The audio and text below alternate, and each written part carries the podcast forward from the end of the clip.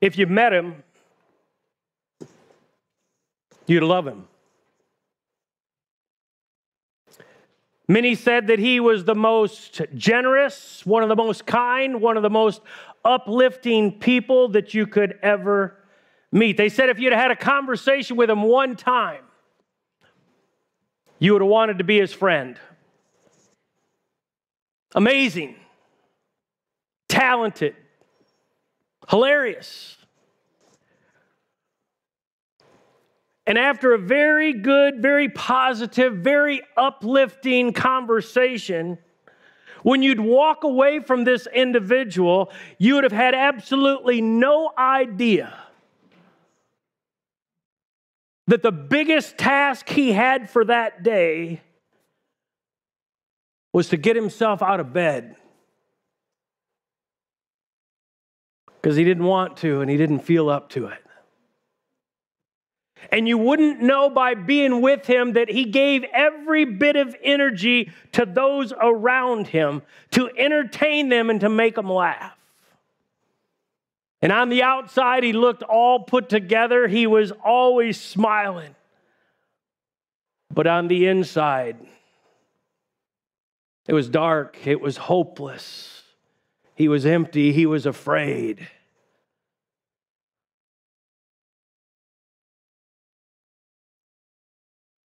Robin Williams died of depression. Depression does not discriminate. It shows up without mercy. Depression doesn't care how wonderful your life is, how many people follow you, how many people admire you. It doesn't matter. Robin Williams seemed to have it all. He was adored by fans, he was loved by family and millions and millions of others that watched him entertain. But it didn't matter. His life was so dark that he made the decision to take his own life on August the 11th, 2014. Now, to someone that doesn't really understand depression, you might have been dismissive if he had have ever said, like, hey, I'm really struggling because you and I are fixers, right? We'd have been like, no way, dude. Like, are you kidding? You are great. You're hilarious. You're tremendously talented. Like you're, you're rich. You've got everything money could buy. And you know what he would want us to know? That, that depression isn't just about sadness. It's not just being discouraged, it's not about just having a bad day. It's not about just being down. it's about being depressed. It's about darkness. It's about not having any feelings really at all. You're just kind of numb. There's no motivation, there's no hope.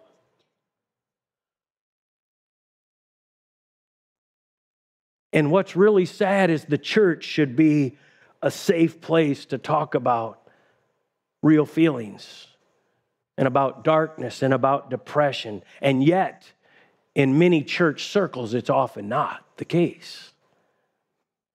Sometimes in faith communities, right, we tend to wrestle with this. There, there's a stigma to all mental health.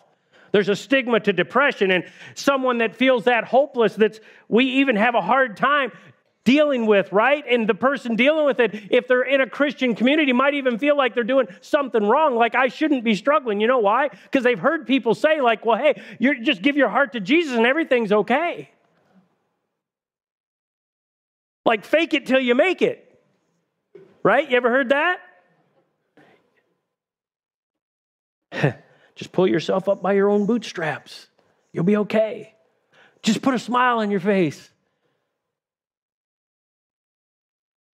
But often the depressed person doesn't feel safe. None of those seem to work, and so they withdraw even more. And their depression gets compoundly worse.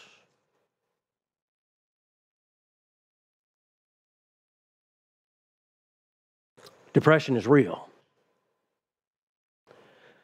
And if you're one of the many, many, many people that struggle with it today, you know the pain. If you're one of those many that are struggling with it,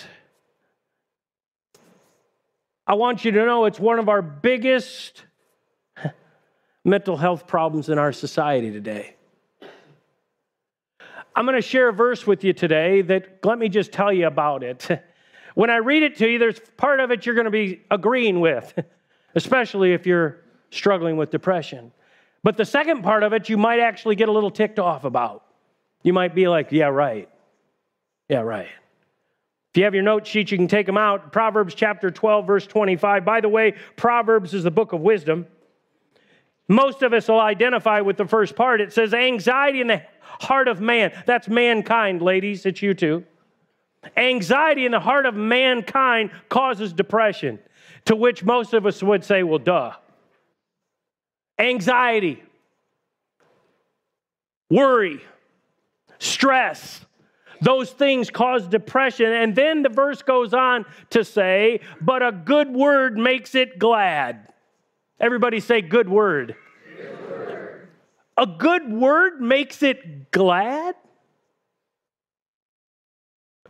To which you're probably like me saying it's not that simple, like I wish it were. I have no doubt anxiety eh, brings a man down, depression brings a man down, stress brings a man down, but a good word makes it glad. Really? We're not talking about just any old word. We're talking about the inspired word of God. The writer of Proverbs says there's power in the Word of God. Now, I wish it was so simple and it was just like I could tell you a word for you and you're like cured. But God's Word brings hope. And if all that seems a little simplistic to you today, it's my prayer that somehow today, by the power of God's word, not by mine, that a good word might just bring you today or someone watching today a little bit of hope that God's word might bring someone today a little bit of healing. Would you pray with me, God? I just pray today that God, a good word that comes from your word today, could bring some healing, could bring someone a glimpse of light in their darkness. And God, we rely on you because you're God and we're not. And we give you the praise in your name. Everybody said, Amen. Well, I hope today is not going to be a depressing message for you. But it's a very, very complex issue. All of mental health is, and I've been very consistent in this series that we're in called Mind My Own Business as we're taking a look at our mental health. That I'm not a professional. I'm not a doctor. I'm not a psychologist or a psychiatrist. I'm not even a professional counselor. I'm a pastor. And so I'm landing on the side of spiritual direction, right? We've said from the get go, we're going to look at this from a holistic approach, not holistic as in medicine, but a total whole approach, right? Some of you, listen, you might walk out of here greatly inspired with a word of hope, of healing. For others of you, you may need professional help. There's not one size fit all. According to experts, there are essentially four causes of depression. If you want to know like what causes depression, there's essentially four that the experts would say, four different categories that cause depression. Number 1 if you're taking notes is what they say is a biological cause. One of the issues, one of the things that causes depression, it's biological. You may have done nothing wrong in your life. I mean, it's nothing that you really did, but there's some chemical imbalance in your brain, in your body that's causing you to feel a certain way. You may have chronic pain. I told you about my shoulder. I had nerve pain for ab- about eight weeks that was just debilitating. I couldn't, only I could lay in one position, that was it. So I basically stayed in bed for the first three or four weeks. It was crazy. Never had that kind of pain in my life. I could see where chronic pain could drive somebody to the point of being too super depressed. Like, what do I do? That, that's biological, right? You, you might have had a baby, right? Postpartum is a real deal. Your, your emo- right? Everything gets haywire inside of your body because of this baby being born, right? So you, you've got these hormones that are running rampant, and it really is a biological thing. It's not, you know, where us men are like, come on, come on. There's a reason why men didn't have kids. God knew if we did, we'd either have homes of zero kids or one. We'd have been done. I'm just, just saying. Maybe you're not sleeping enough. You're like, yeah, I am because I'm stressed out and I got anxious and I'm depressed. Okay, I get it. But that leads, that's one of the causes of depression. If you're taking notes, there's another cause, and they would say that's relational. It's a relational cause. In other words, you might have a really, really big problem with one of your kids, with one of your parents. You might have a relational problem at work. You got these things going on, right? This pressure that's weighing on you. Maybe you're in a marriage that's falling apart and you're trying to hold it all together. You're trying to keep people, you're trying to keep it seem like it's all together and it's not. Listen, that's real, that's circumstantial. Maybe it's because you came out of a global pandemic where you've been in isolation for two years. And God never expected us to live in isolation. No wonder you're feeling dark. Not only is there biological and relational, there's also circumstantial reasons why you get depressed.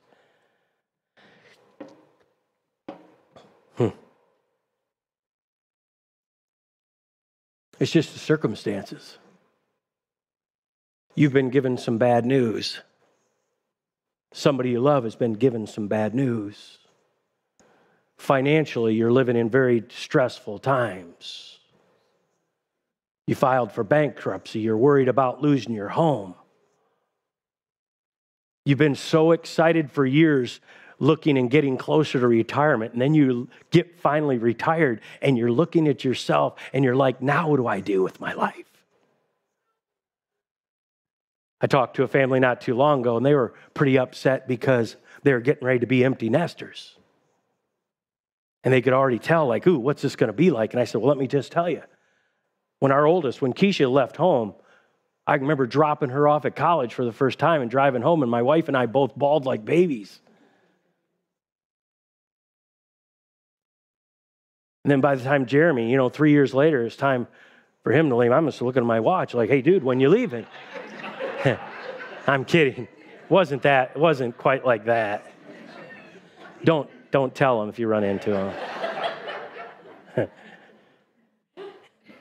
but seriously, my wife and I, by then, it was kind of like, okay, the reason we had had date days for 30 something years of our 40 year marriage, right?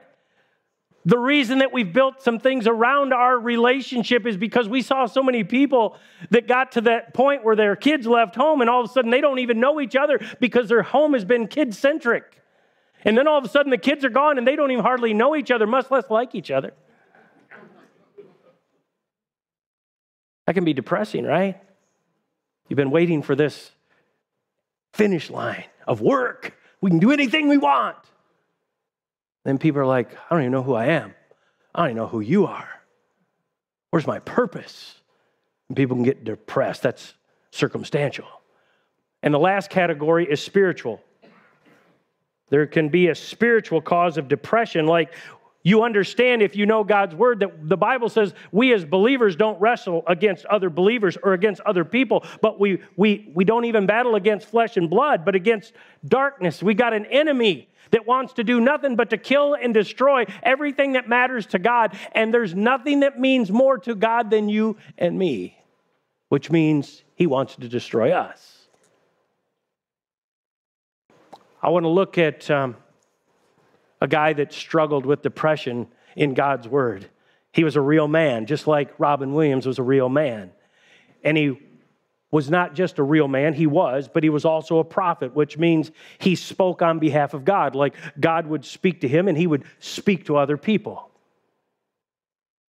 He would told, told them what God said to, for him to say. And yet, this man of God who loved God, who had a great commitment to God, was depressed. He struggled. And we're going to look at this prophet Jeremiah in Lamentations chapter 3 today. And I want to give you a little bit of context as we begin to roll in this. If you remember Solomon's temple, if you've ever read about that in the Old Testament, which was the greatest, probably one of the greatest tributes to God in the history of mankind. It was over 400 years old before it was actually tragically destroyed by the Babylonians in about 587 BC. This tremendous man made structure for God was destroyed. Well, Jeremiah saw the destruction. This amazing monument this amazing structure built to honor the King of Kings and the Lord of Lords was destroyed. Not only was the building destroyed, but Jeremiah would have watched loved ones, family, friends, neighbors die in that midst. And God's house was completely destroyed. He saw it and was greatly depressed. I thought about that this week, and I thought the, the closest thing probably that makes me be able to somewhat relate to what that would have been like was 9 11. Most of you are old enough to remember 9 11.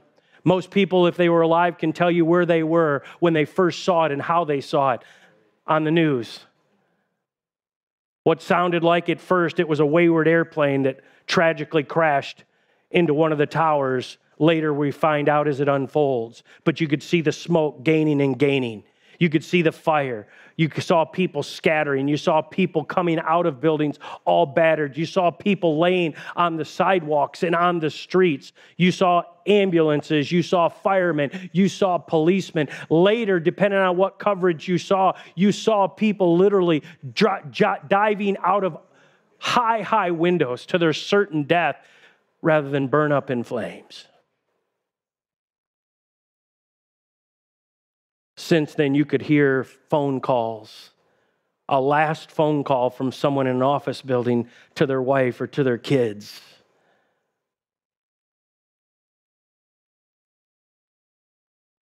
Jeremiah saw all that firsthand. That's something you can't get out of your mind, and he was depressed.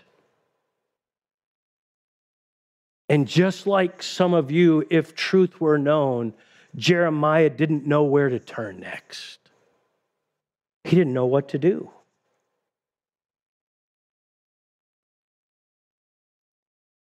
And then he writes for us in Lamentations chapter 3, beginning in the first verse. Something that I believe that some of you, if the truth were known, you could say, wow, I can relate to that with all of that context, listen what Jeremiah writes I am the man who has seen affliction by the rod of the Lord's wrath. It's an interesting perspective, isn't it? He has driven me away and made me, this is what he says, walk in darkness rather than light. Verse 5 He's besieged me and surrounded me with the bitterness and hardship. He's made me dwell in darkness like those long dead. He's wailed me in so I cannot escape. He's weighed me down with chains. Even when I call out or cry for help, he shuts out my prayer. Does he really, or do we just feel that way? Verse 17, I've been deprived of peace. I've forgotten what prosperity is. So I say, My splendor is gone, and all that I had hoped from from the Lord. Listen to this dark cry. He says, I remember my affliction and my wandering, the bitterness and the gall. I will remember them, and my, get this, my soul is downcast within me. I will remember them well and my soul is downcast within me. This prophet, this representative of God, this man of God, is deeply depressed. He's in a season where nothing makes sense. He doesn't know which way to go, what to do next. He is broken on the inside. It's dark, it's painful. And from this, I want to show you two things to remember when you're battling depression. The first thing that I want to try to help you understand right now is that your emotions are actually valid. Do you get that? Your emotions that you're experiencing when you're depressed, they're actually valid. Now, I know that you've probably heard somebody say that you shouldn't pay any attention to your feelings. That's an, in, that's an incorrect statement. I want you to understand that your emotions are valid. What you feel, you feel. and your situation that you're in that seems dark to you, your situation feels hopeless. I know that if you're depressed. Because that's what depression does. It did it to Jeremiah. You feel like you're hopeless. You're, you're depressed right now. You don't know where to go. You don't know where to turn. You don't know what to do next. You don't want to do anything. You're just numb. And that seems hopeless. Hmm. Your feelings are valid, but they're incomplete. What you feel is what you feel, but that's incomplete. And what I want to do is, I want you to see something a little different today.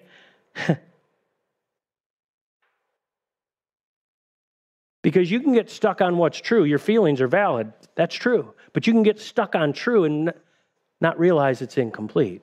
So if you're taking notes, fill this in. Your feelings are valid, but they're not permanent. Do you get that? Your feelings are, are true. They're, what you feel is what you feel, but your feelings are not permanent. And the second thing that I told you, which is also true, is that your situation seems hopeless. It feels hopeless, but with God, there's always hope. Do you get that? With God, there is always hope even if you don't see it, even if you don't know what it is, there's always hope with God. There's always hope. And so I want to unpack these truths a little bit and dive deeper into them. And hopefully, that God will connect to you a good word that could provide you some hope, some light, a little bit of healing in your depression. But again, We're taking a holistic approach. Some of you may need more than that. I want to tell you that those feelings, that the emotions that you have, they're valid. They're valid, they're real. They are. They're actually important, part of your healing. God made us emotional beings. He made us people with feelings for a reason. And an expert would say this to you that to heal, to begin healing, you actually start by acknowledging your emotions, your feelings. What you and I literally need to do is to realize that our feelings, our emotions are valid, but we need to take another step and we actually need to name them. Not like Pete or Bob, that's not what I'm saying. You need to be real and give names to those feelings that you have. Like, you know what? What is it that you really, how many of you know what it's like to be angry? How many know some people that get angry and you can't, you're like, oh. Can I tell you that anger, anger is only a result of three other things. When you see anger, it's either fear, hurt, or frustration that's going on. That's the emotion. It just comes out as anger. People are like, I don't even know why I'm angry. Well, I can tell you why you're angry. You're either fearful, right? You're hurt, or you're frustrated. So name what's really going on. You say, okay, I got it. I'm really frustrated. I'm really hurting right now. Name what you feel. You might say, I, I do feel hurt. I'm ticked off by the world. I'm scared with what's going on in the workplace and the economy. I'm scared for our finances. You've got to name your feelings, which is the beginning to getting some healing. Speaking of being afraid, how many of you, one of your greatest fears is spiders?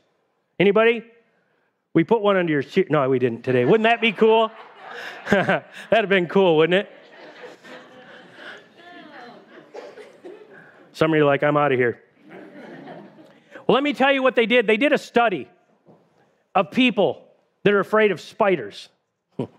and they brought groups of people in and they separated them into four groups and they gave them an assignment. When they walked into this room, there was a tarantula, not just a little household spider, a big hairy tarantula in an aquarium, right in one of those glass cages in the middle of the room. And people like wanted to stake right up to against the wall because these all these people are afraid of spiders. They divided them into four groups and they gave each one of the groups a different assignment. Here's how it went down. The first group, they said, here's what we want you to do. We want you to Go away from this room when we let you out, and we want you to write down your feelings. Take a pencil, a paper, and write down what did you feel? What'd you feel? like, I was afraid. I'm scared to death, whatever. The second group of people, they said, We don't want you to write down anything. That what we want you to do is just make an observation. Make observations. What do you mean? Just make observations. Okay, there's a tarantula in an aquarium. That's an observation. That tarantula is big. That's an observation. Just do that. The third group of people, they said, just say something irrelevant about the spider in the aquarium. Say something irrelevant like, it's Tuesday, it's raining outside something irrelevant to the spider in the aquarium. And the fourth group of people, they said, don't say anything at all. Just don't say anything. A week later, they brought all those people back together. They brought them into the same room. But this time, there was no tarantula in an aquarium. The tarantula was in the middle of the floor crawling around. Yeah, see, you like this. This is cool and they wanted to see what would happen to them internally. right?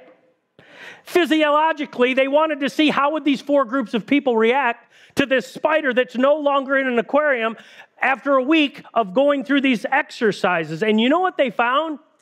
They found that the first group of people that they asked to actually jot down what they felt when they saw the spider in the aquarium, that those people remarkably responded better than the other three groups of people a week later, and the spider wasn't even in a cage. Matter of fact, they said some of those, they came even closer. Some of them actually were even willing to touch the tarantula. Remember, they were all scared of tarantulas. The only thing had changed was their marking and labeling and giving their fears a name. Wow. How cool is that? The power of naming your emotions and you're being getting healing, you're getting some light, you gaining some hope is remarkable. It's the door. Naming your feelings opens the door to changing your emotions. Do you get that? Naming your emotions, naming those feelings opens the door to changing them. I'm just mad. What are you mad about? I don't know. Hurt? Frustration? Right? What is it? Name it. Your emotions are valid. Name them. It's, you're not spiritual. You're not more spiritually than I am if you say, well, they're just, I just, I, that's not me. I'm fine. God gave you emotions. Don't act like they're not there. Name them, own them. But remember, they're not permanent.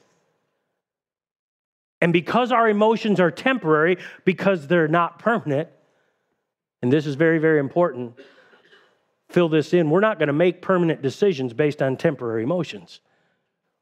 If emotions are real, they're valid, yes, but they're not permanent. So if they're not permanent, then I'm not going to make permanent decisions based on my temporary emotions. You follow me?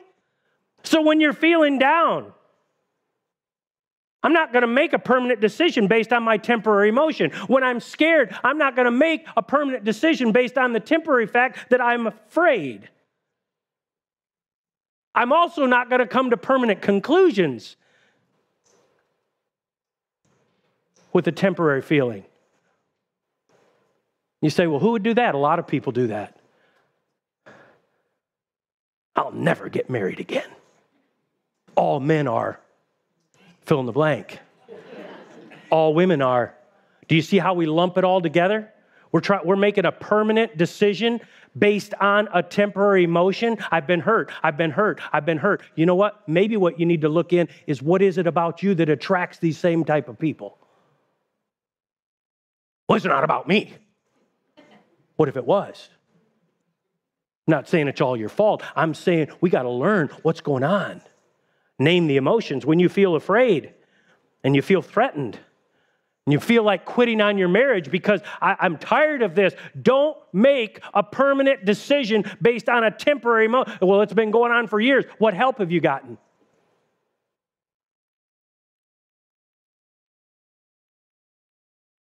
What if it could be fixed?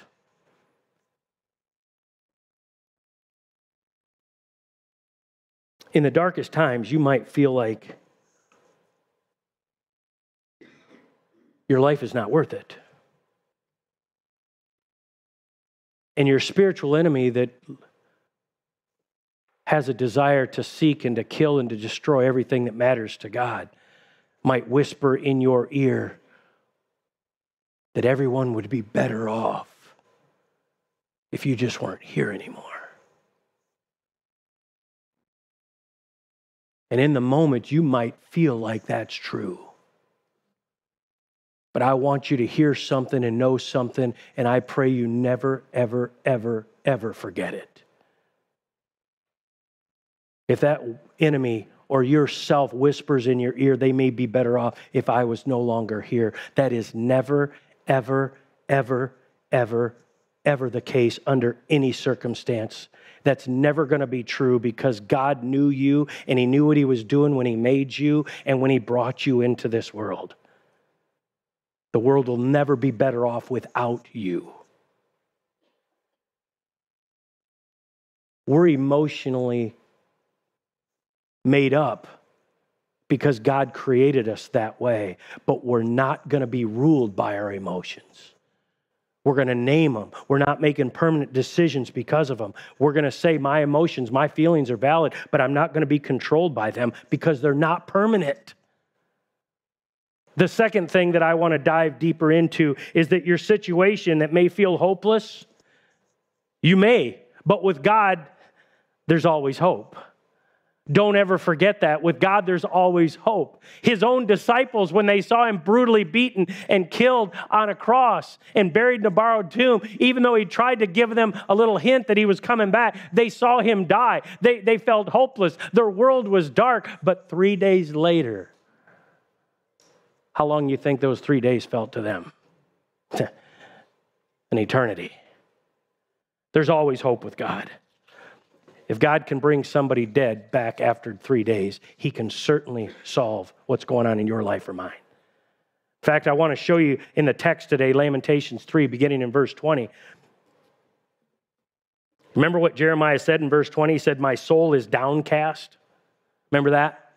And then look what he says here.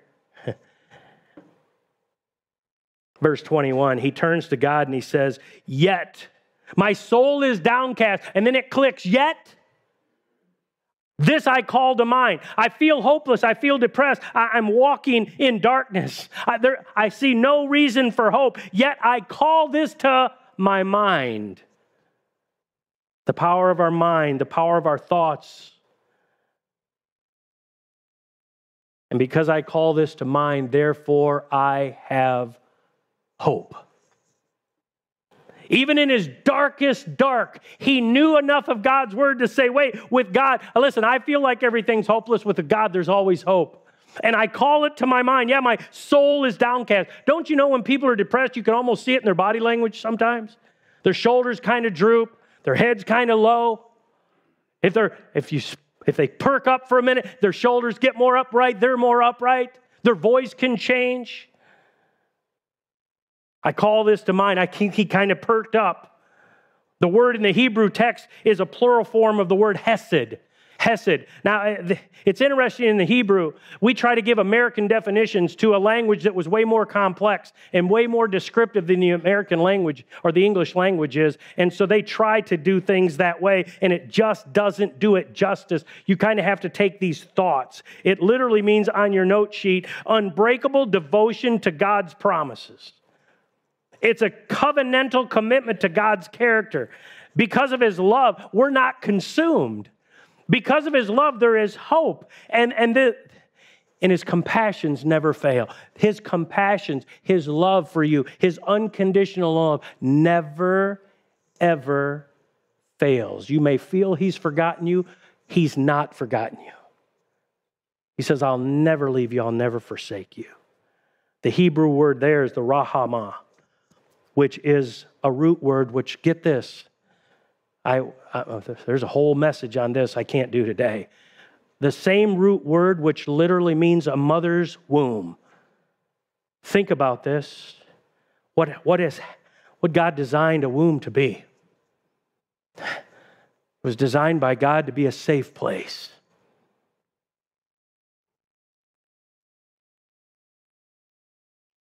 The ultimate safe place. Sadly, that's not always the case, is it? In the womb is where life is nourished. It's where God says in His own word that it's there that He knits you together in your mother's womb. You're nourished, you're strengthened, you grow, you develop, and you're protected. And it's in the womb where your compassions never fail. God's grace, it's new every morning. His compassion's new every day. His presence is new every morning. Why does the sun come up and go down every single day? Because God wants us to be reminded that He's with us every day. His grace, His mercy, His unconditional love every single day. He gives us daily compassion. And He wants us to know there's always hope.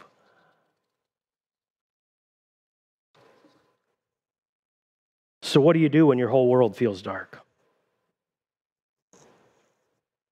You call it what it is. I feel depressed. I feel hopeless. I'm anxious. I'm angry. God, I need help. We've designed this place to be a safe place for you to get help for you to admit that I need help. And again, asking for help, I've said this consistently, is not a sign of weakness, it's a sign of wisdom and strength. So, how do you get help? Well, you might need to go see a counselor, a good counselor.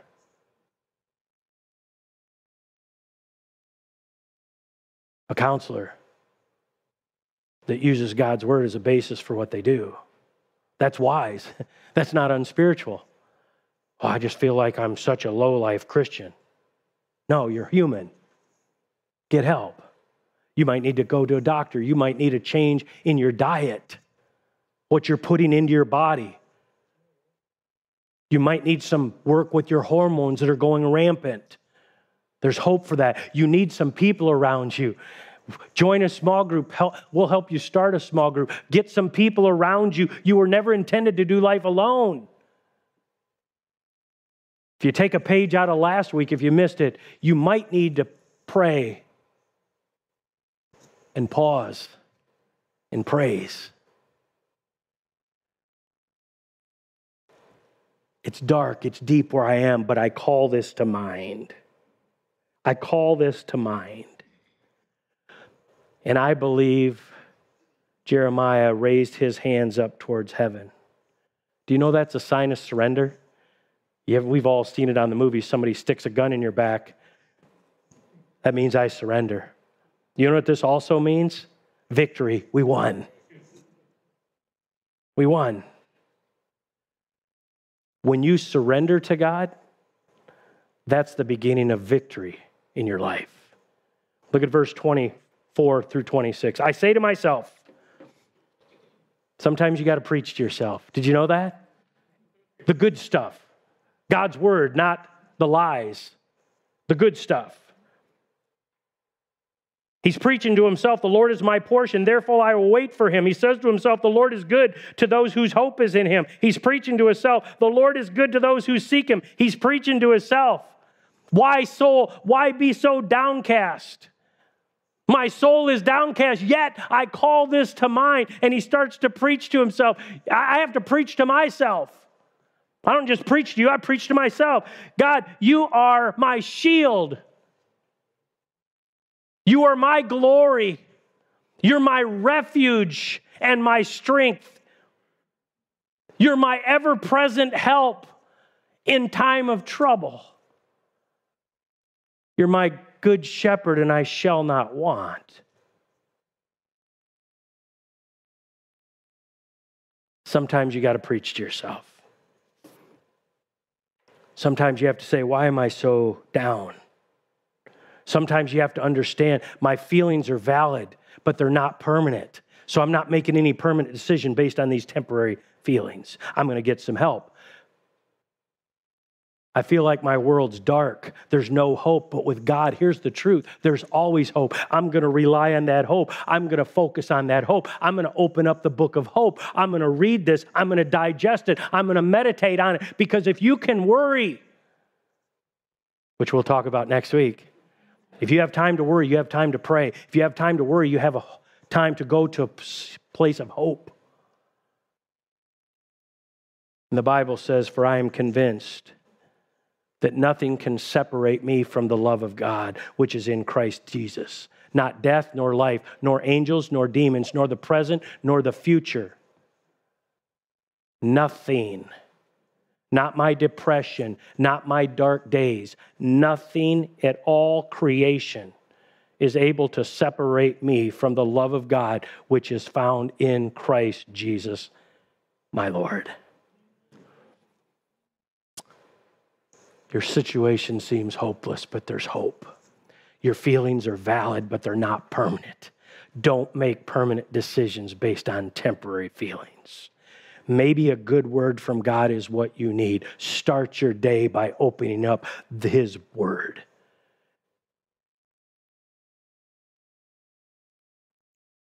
But get the help you need. Go to the source of help. You might need a good word to get through today. You might need His good word to get through an hour you might need a good word to get through the next minute. Name your emotions. They're valid, they're not permanent. Your situation may seem hopeless, but with God, there's always hope. Would you bow your heads with me? Heavenly Father, I just pray today for a good word for your hope that God, that through your word that is sharper than a two edged sword, that has power that none of us have, I pray, God, that you would do what only you could do. If you're here today, can I just tell you this? There's no way a 20 minute, 30 minute message is going to solve everything for everybody. There's no way. But I hope that you've heard a good word that brings you hope, that brings you a beam of light. But for some of you here today, your greatest need is Jesus. You may be at the point that you're at so that you could look only one place, and that's up and surrender. Because life your way is not working. Jesus says, Give your heart to Him. He gives you a brand new life. He forgives you of everything you've ever done wrong.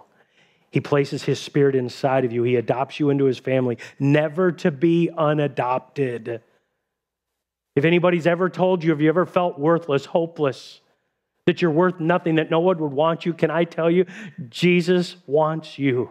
God wanted you so badly, He sent His Son to die in your place so you wouldn't have to for what you did wrong because Jesus never did anything wrong.